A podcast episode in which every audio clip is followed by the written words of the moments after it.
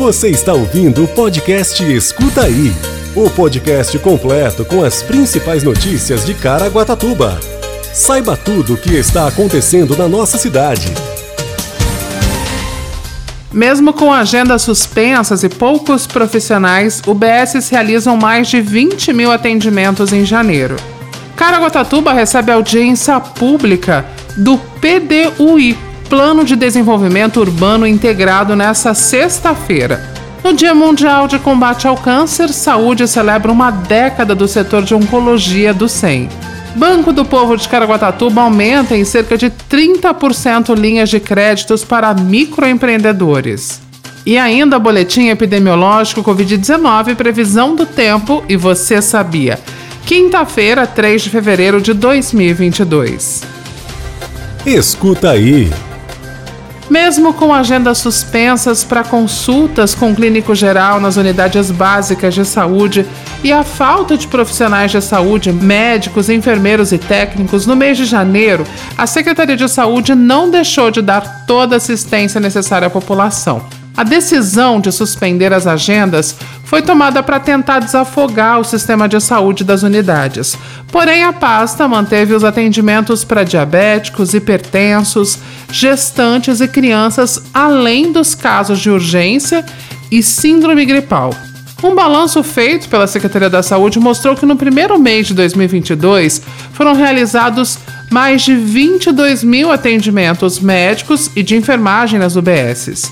O dado apresentado até parece alto, mas segundo a divisão de assistência à saúde, quando as agendas estão abertas, a média mensal de atendimento nas unidades é de 44 mil. Confira todo o balanço feito pela Secretaria da Saúde no site oficial da Prefeitura.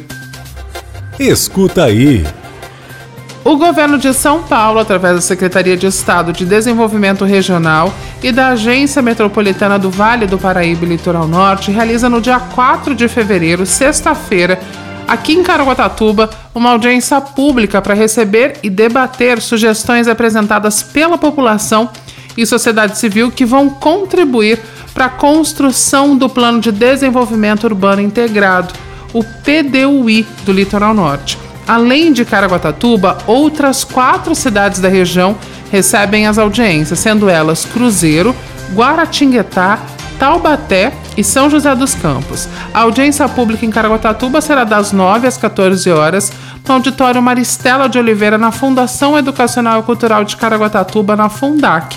Para participação e acompanhamento online da audiência, é necessária a inscrição através do link que você encontra no site oficial da Prefeitura, caraguatatuba.sp.gov.br. O PDUI ele será elaborado dentro de quatro temáticas: planejamento territorial e uso do solo, meio ambiente, saneamento e recursos hídricos, desenvolvimento econômico e atendimento social e transporte e sistema viário. Escuta aí.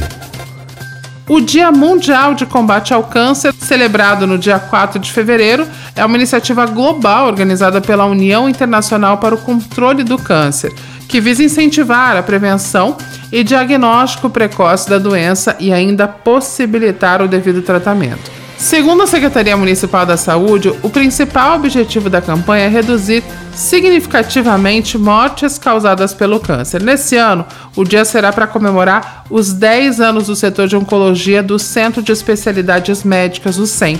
A sua função é dar assistência humanizada e priorizar o bem-estar dos pacientes oncológicos e dos seus familiares. O setor é fundamental para tentar ajudar com respeito e atenção o paciente durante os momentos de fragilidade física e emocional.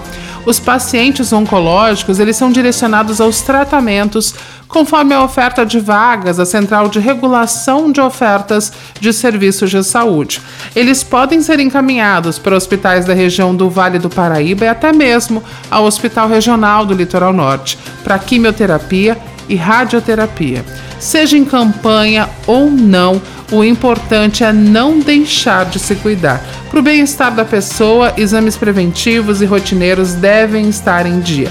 Não faltarem consultas médicas ou tratamentos também é fundamental. Seguindo essas orientações, o paciente garante o diagnóstico precoce do câncer e início imediato do tratamento. O setor de oncologia fica no prédio do Centro de Especialidades Médicas e Odontológicas, o CEM. O horário de funcionamento é das 7 horas às 16h30. O endereço é Avenida Maranhão, 421, no Jardim Primavera. Escuta aí. O Banco do Povo de Caraguatatuba registrou no primeiro mês do ano mais de 121 mil reais em liberação de linhas de crédito. Se comparado ao mesmo período do ano passado, quando foram liberados cerca de 96 mil reais, houve um aumento de quase 30%. Como parte da retomada econômica, os números são claros. Em 2021, houve aumento expressivo do empreendedorismo no município, também com um aumento de 30% em relação aos anos anteriores.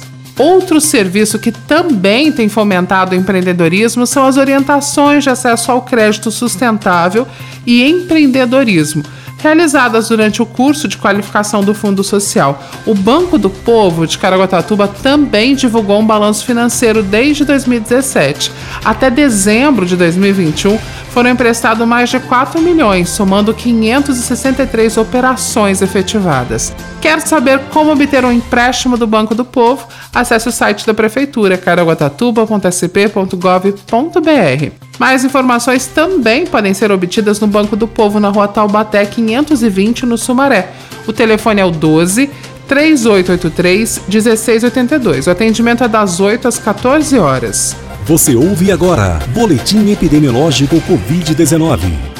Hoje a cidade conta com 23.598 casos confirmados de Covid-19, 468 óbitos. Os hospitais contam com 43% de ocupação da UTI e a enfermaria 37%. Quer saber tudo sobre a previsão do tempo?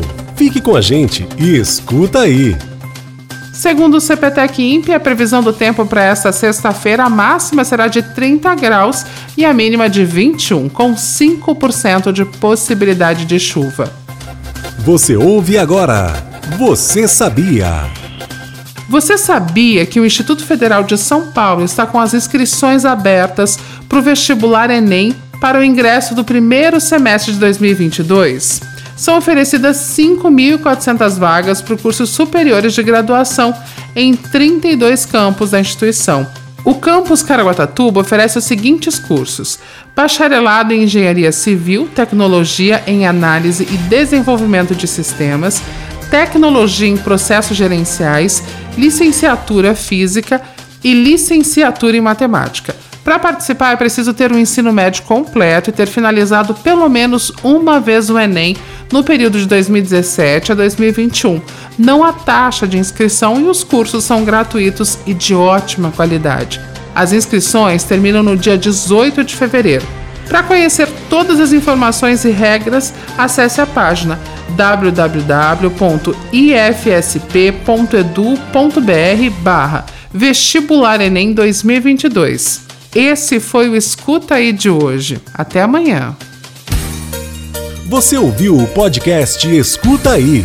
Se aconteceu é fato. Se é mentira é fake. Só que hoje em dia é muito difícil separar o fato do fake, saber se é inventado ou se aconteceu mesmo. É para isso que serve o jornalismo e o nosso podcast.